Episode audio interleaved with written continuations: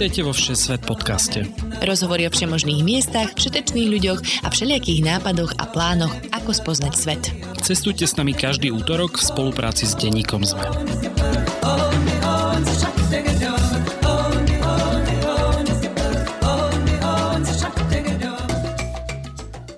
Ahojte cestovateľky a cestovatelia. Počúvate najnovšiu epizódu cestovateľského Všesvet podcastu. Moje meno je Lukáš Onderčanin a dnes sa opäť vyberieme do sveta. Tentokrát to nebude až tak ďaleko. Zostaneme v Európe, konkrétne v Španielsku. Vydáme sa do Madridu, druhého najväčšieho mesta Európskej únie, ktoré je plné múzeí, parkov, umenia a kde to žije až do skorého rána. Rozprávať sa budeme s Patrikom Galajdom, ktorý dlhodobo v Madride žije a pracuje.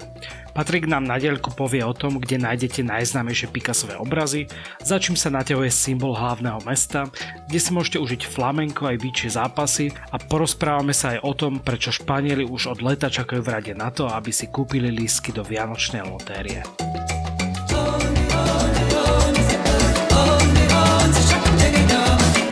Ahoj Patrik, vítaj vo 6 podcaste. Ahoj, ďakujem za pozvanie. Ďakujem tiež, že si sa takto na diálku síce pripojil, ale teda dneska sa budeme rozprávať o španielskom hlavnom meste Madrid, kde ty už nejakú dobu žiješ, tak skús najskôr nám povedať, že čo vlastne robíš a ako si sa dostal do Madridu, čo ťa tam priviedlo. Tak vlastne ja som na Slovensku e, študoval žurnalistiku, počas školy som vlastne brigadoval aj práve v Smečku Skôr som začal pracovať v Markiznu, ale v januári v roku 2018 sme sa s partnerom začali rozprávať o tom, že čo, čo ak by sme sa presťahovali na, do Španielska. Lebo on vlastne už mal k Španielsku vzťah a veľakrát tam bol, študoval španielčinu, takže vlastne sa mu tá krajina páčila. Mm, ja som sa španielčinu začínal učiť v tom čase. No a vlastne v júni 2018 sme sa rozhodli, že sa presťahujeme, že zbalíme kufre a odídeme ale tak najprv sme šli na Ibizu, kde sme žili 4 mesiace, kde sme pracovali, pretože sme vedeli, že náš plán je sa presťahovať eventuálne do Madridu. No a na Ibize to bola taká medzisastávka, kde sme si potrebovali zarobiť nejaké peniaze, takže sme tam pracovali vlastne v reštaurácii. A v mm. oktobri 2018 sme sa presunuli z Ibizy do Madridu. No a žijeme tu teda už 5 rokov mm. a dúfam teda, že ďalších neviem, 50 tu ešte aspoň budeme žiť. Bol to automaticky, že chceli ste ísť do Madridu, lebo napríklad, neviem, viem si predstaviť, že ľudia, keď chcú ísť do Španielska, tak skôr by sa možno ťahali niekde k moru, ja neviem, do Barcelony, Valencie a podobne. Že čo bolo za tým rozhodnutím, že Madrid? Hej, no to je presne otázka, ktorú sa nás pýtali skoro všetci, keď sme povedali, že ideme do Madridu, tak prečo Madrid, prečo nie Barcelona, že tam mám more, slnko, pláž, čiže vlastne mm. Madrid je centrom Španielska, kde je oveľa viac pracovných možností, tá regionálna politika v Katalánsku je taká celkom nestabilná, čiže aj to prispelo dosť k tomu rozhodovaniu sa. A jazyk, katalánčina, ktorú ti pomaly strkajú už aj do taniera s jedlom. Keď žiješ v Madride, tak vlastne do Barcelony, do Valencie, kade, tade sa môžeš dostať veľmi rýchlo. A vlastne, keď sa pozrieme na nejaké tie návštevnosť tých španielských miest, tak ten Madrid čo sa týka zahraničných turistov, som pozeral, tak zaostáva ešte za Barcelonou, ale celková návštevnosť myslím, že je väčšia v Madride, ale keď už sme sa o tomto akože začali rozprávať, tak v čom je možno taký rozdiel, že v čom je ten Madrid iný, keď to porovnáš napríklad s tou Barcelonou, ktorá si je v niečom akože turistickejšia? No hej, ako sme vlastne už spomenuli, tak Barcelona bola vždy lakadlom pre turistov kvôli pobrežiu a moru. Vlastne obidve mesta majú čo ponúknuť turistom ale čo sa týka Madridu, tak výhodou Madridu je, ako som už povedal, je to hlavné mesto, koncentruje sa tu viac firiem, tá liberálnejšia politika madridského regiónu vlastne tiež je takým skôr lákadlom pre viac investorov. A čo vlastne robíš, to sme sa ešte nedostali, keďže ty si teda vyštudovaný novinár pôvodne, tak tam asi nerobíš úplne novinárčinu. No nie, to som nemohol, pretože tak samozrejme novinárčinu som vyštudoval na Slovensku, tuto veľmi by mi to neplatilo, plus nie som Španiel čiže aj tá jazyková bariéra by tam bola. Tak vlastne, keď som prišiel, tak sme hľadali prácu, aby sme si nejakú našli. Takže posielanie životopisov kade tade.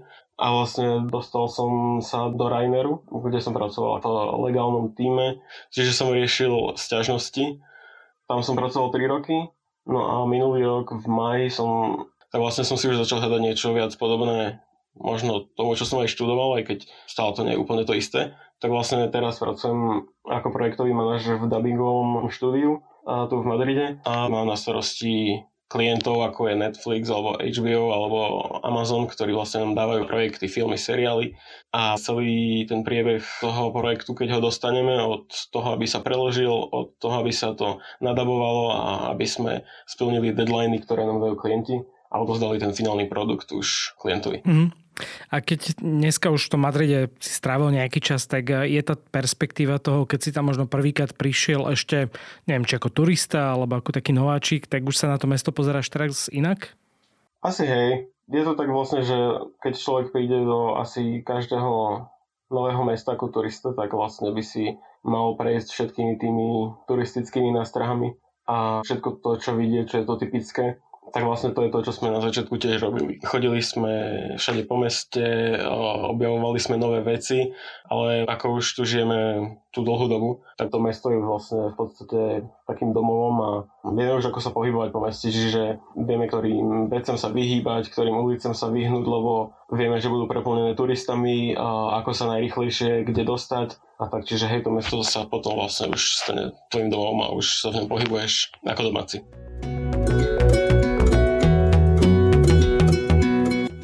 Tak poďme najskôr teda na tie turistické miesta, ktoré asi aj naši poslucháči možno najskôr vyhľadávajú, lebo keď prídeš do Madridu na párňový výlet, tak predsa len asi nestihneš úplne všetko vidieť.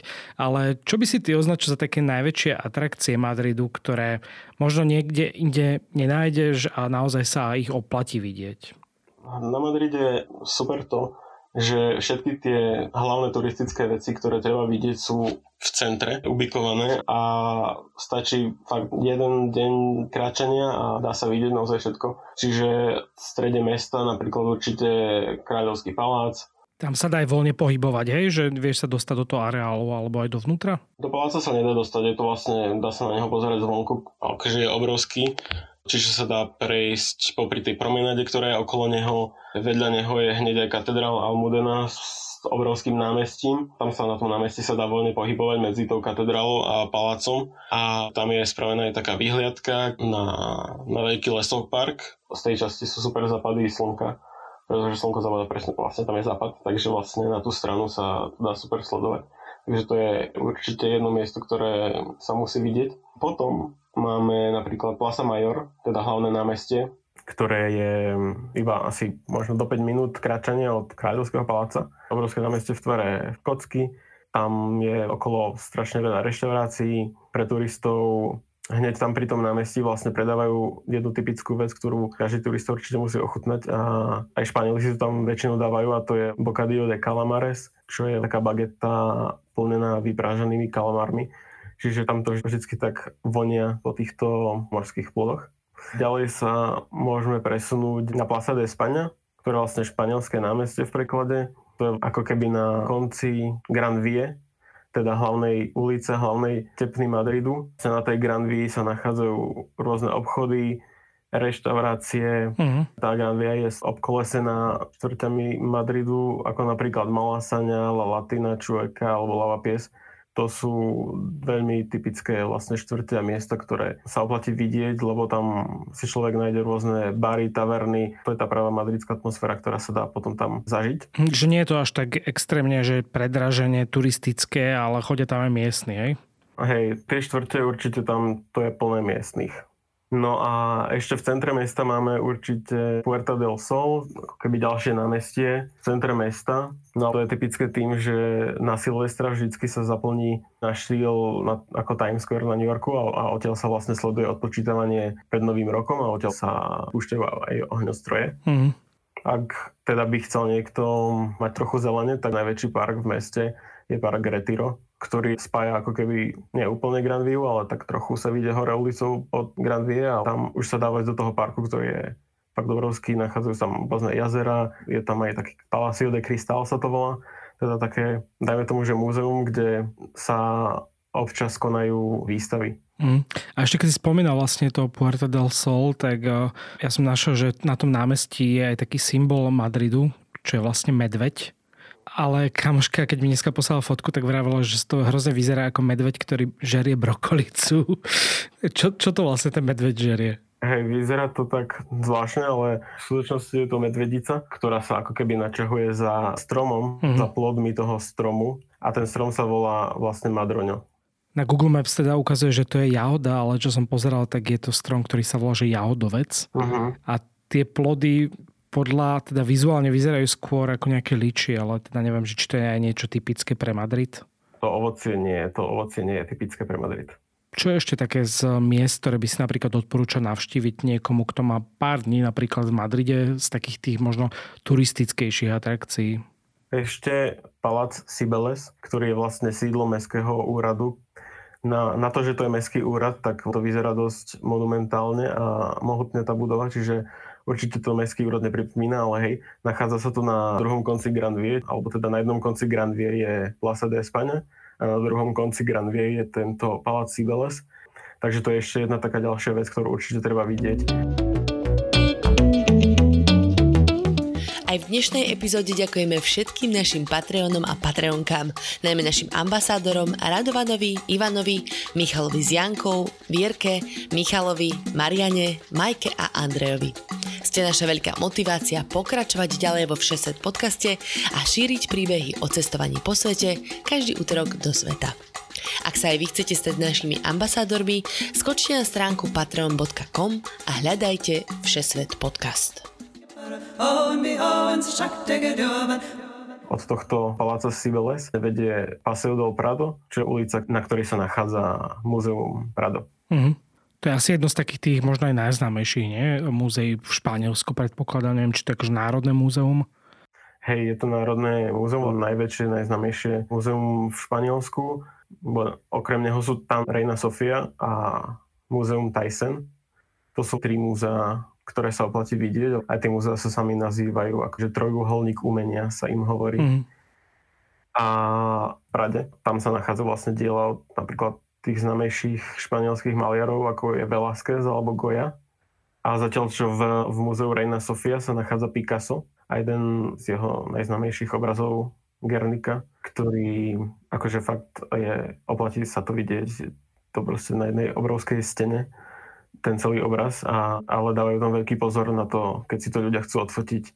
Čiže ak si to náhodou niekto chce odfotiť, tak nech si dáva pozor, aby ho SBSK nevidela nejako, ale nech sa skrie za ostatných ľudí, lebo oni fakt striehnú na každého, kto si ten vyťahuje fotoaparát. Mm. Čo je celkom zvláštne, lebo už dnes v galériách je celkom bežné, že si môžeš minimálne pre seba akože na telefón odfotiť tie diela. Uh-huh. Hej, mne sa to podarilo našťastie bez toho, aby ma naháňali. Viem si napríklad kúpiť vstupné do tých múzeí nejako naraz. Ja poznám napríklad, že to Múzeo del Prado stojí okolo 15 eur, ale neviem, že či je tam možnosť nejakého spoločného lístku alebo, alebo teoreticky mm, sú tam nejaké dni, kedy je to zadarmo? Zadarmo je to vlastne každý deň vo večerných hodinách. Vstup do Prada aj do Reina Sofia. Uh-huh. Každý deň od nejakej 6. večera alebo tak od 7.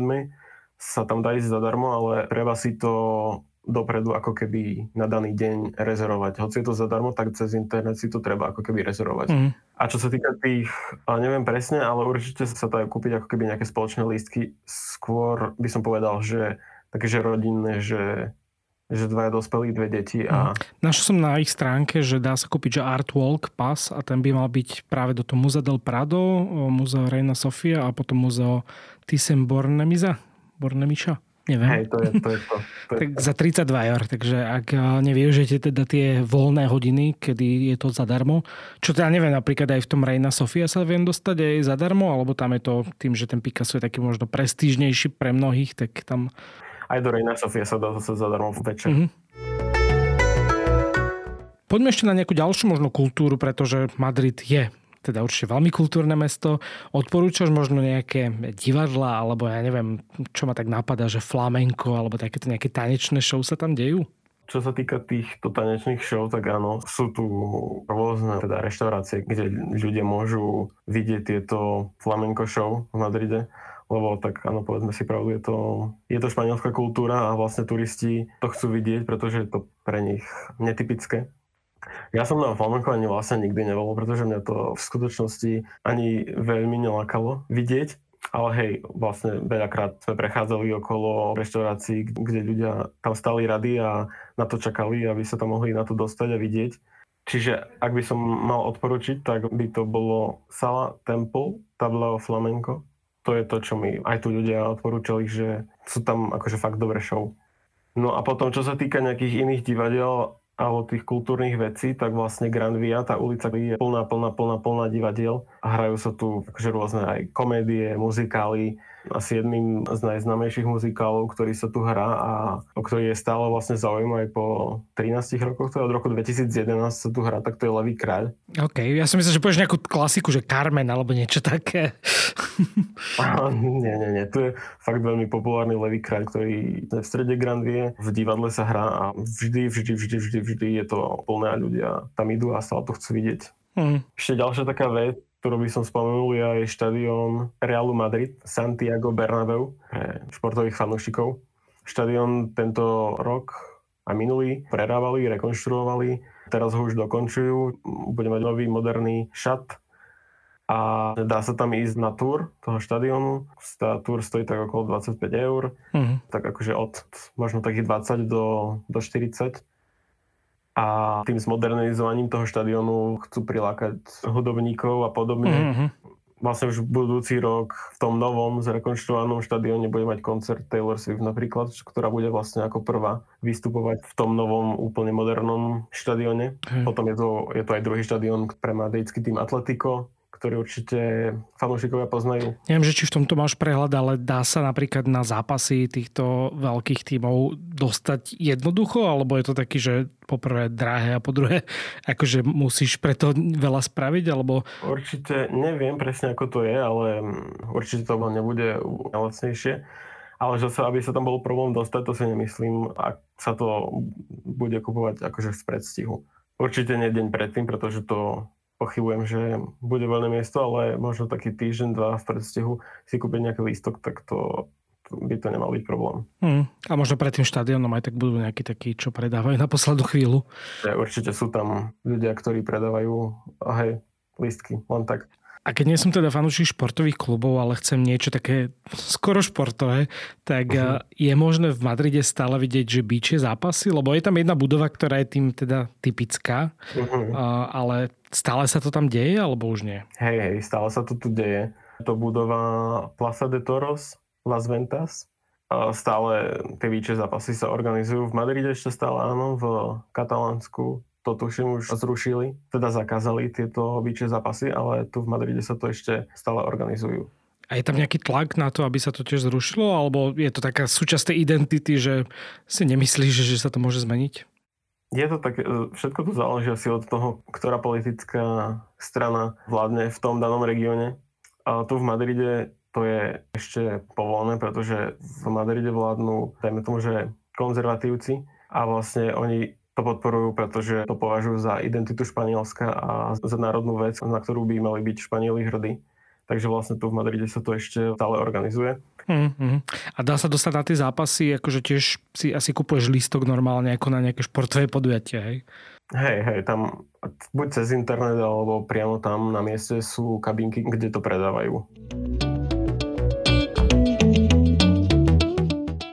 Poďme troška na ten život v Madride a nejaké také možno menej turistické a skryté miesta, ktoré možno poznajú až potom miestni alebo ľudia, ktorí ten dlhšie žijú. Ale v čom sú napríklad, že Španieli v Madride fajn, v čom ti vyhovuje žiť tam a možno čo naopak eh, ti na nich prekáža troška, že či sú aj také veci?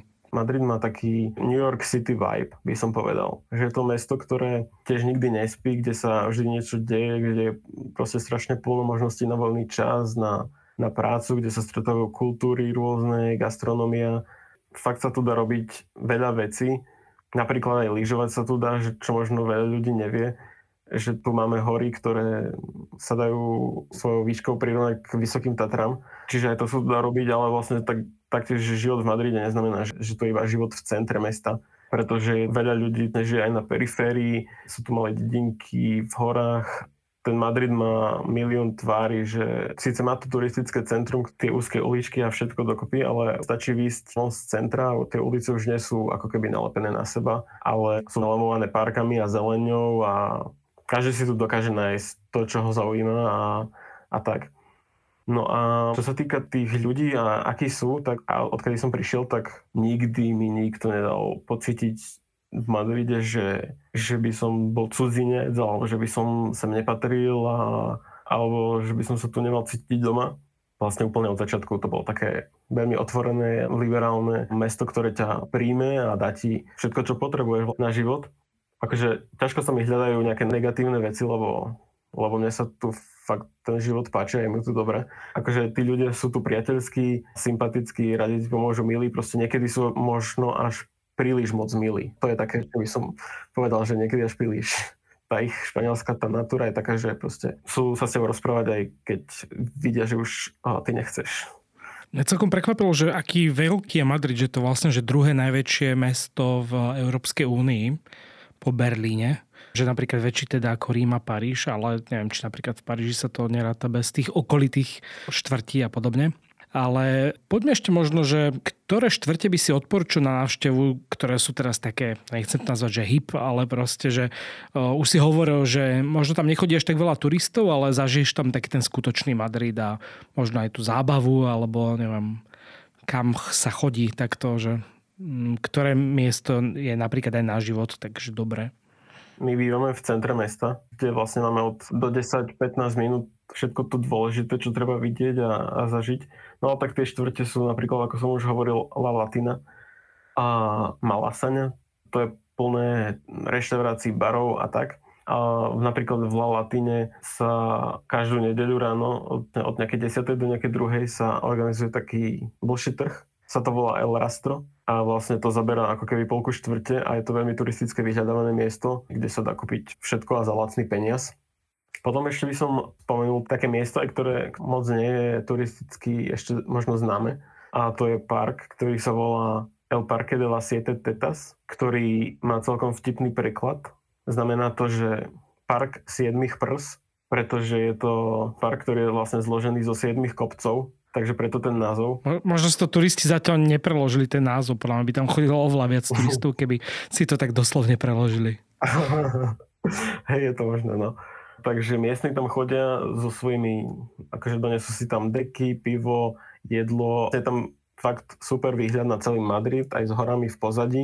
Západy slnka sú na nezaplatenie, čiže to je fakt také miesto, ktoré by som odporučil ľuďom, ktorí sem prídu a, a chcú vidieť niečo také, čo nie je typicky turistické a dá sa tu vlastne dostať z centra mesta metrom za takých 15 minút. Mm. Ďalšia atrakcia je lanovka, ktorou sa dá dostať z centra mesta až na kopec, ako keby v centre takého lesoparku, z ktorého sú tiež nádherné výhľady na centrum. Ten lesopark sa volá Casade. Vlastne, čo by som odporúčil, je odviesť sa lanovkou tam a potom naspäť si už a dať si takú menšiu turistiku s výhľadmi na mesto a vlastne potom, keď človek zojde dole, tak tam je také jazero, na ktorom sa okrem iného dá aj člnkovať, čiže ak to niekoho láka, tam okolo toho jazera je plno barov, dá sa tam dobre najesť a napiť. Dá sa tam aj kúpať? Alebo tam sa veľmi nekúpe? Nie, v tom jazere sa nedá. Vieš sa niekde v Madride okúpať? Či je to také, že nie sú tam veľmi nejaké ďalšie jazera a podobne? Priamo v Madride nie, ale v okolí Madridu sa nachádzajú dedinky, ktoré majú prírodné jazera a tam sa dá v pohode aj okúpať. Poďme troška na logistiku, čo sa týka možno presunu po samotnom Madride, ale aj ako sa najlepšie dostať do Madridu. Neviem, že keď lietaš späť na Slovensko, či ešte existujú nejaké priame lety na Slovensko, alebo teda predpokladám, že do Viedne určite áno. Takže čo je taký, že najlepší spôsob a najlacnejší, ako sa dostať do Madridu? Bohužiaľ, priamo zo Slovenska do Madridu nelieta už nič ešte pred pandémiou zrušili priamy let, ktorý mal Rainer medzi Madridom a Bratislavou a vlastne teraz už iba Viedeň. Čiže asi najlacnejšie, najrychlejšie ísť z Bratislavy do Viedne a odtiaľ lietadlom priamo do Madridu. Potom, čo sa týka takej tej logistiky v, už v meste a ako sa presúvať po meste tak, treba spomenúť super infraštruktúru, ktorú má Madrid, čo sa týka mestskej hromadnej dopravy, pretože vlastne madridské metro má 104 rokov a v súčasnosti je vlastne tretie najväčšie metro v Európe. Čiže ak sa presúvať po meste, tak určite metrom, pretože sa akože dá dostať do, do všetkých častí a otvorené od 6 rána do 2 v noci, čiže odporúčam sa presúvať metrom, ale ako som aj hovoril, že všetky tie turistické veci sú tak veľmi blízko seba, akože najvýhodnejšie je kúpiť si denný lístok, ale vlastne treba si to odhadnúť. Čiže lebo ak budete iba niekde v centre mesta a nebudete sa presúvať nikam, tak sa neoplatí ten jednodňový lístok, ale ak plánujete potom sa presúvať aj do nejakých inších častí mesta, tak to sa oplatí. A kedy je možno najlepšie Madrid navštíviť? Akože viem, že to je asi jedno z takých aj že najslnečnejších miest v Európe, takže je to tak, že mm, odporúčaš Madrid, že celoročne, alebo napríklad je tam, že príliš teplo v lete a, a neviem, upršaná zima, alebo ako je to? Ja určite odporúčam Madrid celoročne, ale teda si môžu turisti vyberať, tak okrem augusta a možno júla aby som odporúčal, nech prídu hocikedy. Ten august a júl sú proste letné mesiace, kedy je tu strašné, strašné, strašné teplo. Ten august, ak nemusíte a môžete prísť napríklad v júni alebo v septembri, tak skôr. Hlavne v tom auguste, keď tu sú teploty do 40 a vyššie z Madridu, odchádzajú aj domáci v auguste. A vlastne Madrid v auguste ostáva úplne vyľudnený. Najlepšie obdobie je ten máj, jún, a potom september, október. Mm-hmm. Ešte som chcel spomenúť, eh, čo sa týka takého cestovania a infraštruktúry v Madride, je vlastne to, že ďalšia výhoda Madridu, tým, že Madrid je v strede Španielska, je veľmi jednoduché sa dostať z Madridu aj do ostatných častí krajiny za veľmi krátky čas, lebo vlastne Španielsko má druhú najdlhšiu sieť rýchlo vlakov na svete.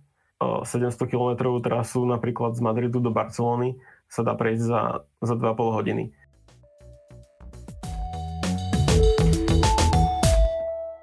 A poďme ešte na takú poslednú kapitolu a to je teda, že gastro a zábava, lebo teda predpokladám, že Madrid je aj o tej zábave.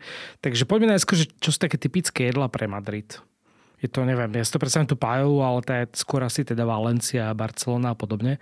Tak neviem, že čo je úplne že madridské, typické akože mohol by som spomenúť paeju, ale tak to je skôr tá prímorská časť, tak radšej spomeniem to, čo je typické pre Madrid. To som už aj spomínal na začiatku, to je ten bocadillo de calamares, tá bageta plnená vypraženými kalamármi, ktorá je vlastne typická pre Madrid. Ďalej je to cocido madrileño, to je vlastne taký mesový vývar s cicerom, kelom s rôznymi mesami a so zeleninou. To ti donesú taký tanier s rezancami a z takého džbaníka ti nalejú ten vývar a potom v tom džbaníku ti ostane to meso, zelenina a, alebo zemiaky a vlastne môžeš si takto to jesť. Sú tu aj kajos, to sú držky, to je tiež typické madridské. Tým, že, že Madrid vlastne je centrum krajiny, tak sa tu dá nájsť všetko.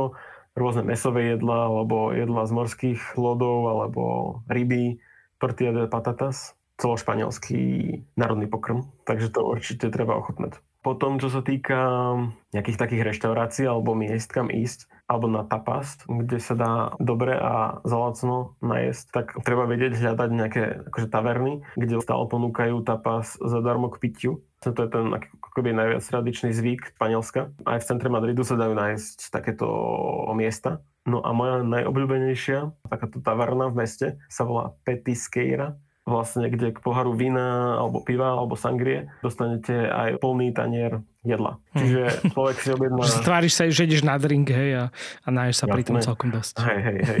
Proste človek si objedná pivo za, dajme tomu 3,50 a donesú ti tanier, takže plný, plný jedla a, a rôznych jedál. Môže to byť paella, môže to byť tá tortilla, môže to byť uh, hocičo mini hamburgery, nejaké hranolky zmiešané s, s vajciami, alebo tak, to je ďalšie také typické jedlo, huevos rotos. To, je, to sú vlastne ako keby zemiaky uvarené a na tom je také vajce Čiže túto reštauráciu určite odporúčam, ale s každým pohárom piva alebo tak príde ďalší tanier. Keď chceš ušetriť a opiť sa naraz, tak máš ísť tam, hej? Presne mm. tak. A čo sa týka možno sladkého, sú tam nejaké typické dezerty?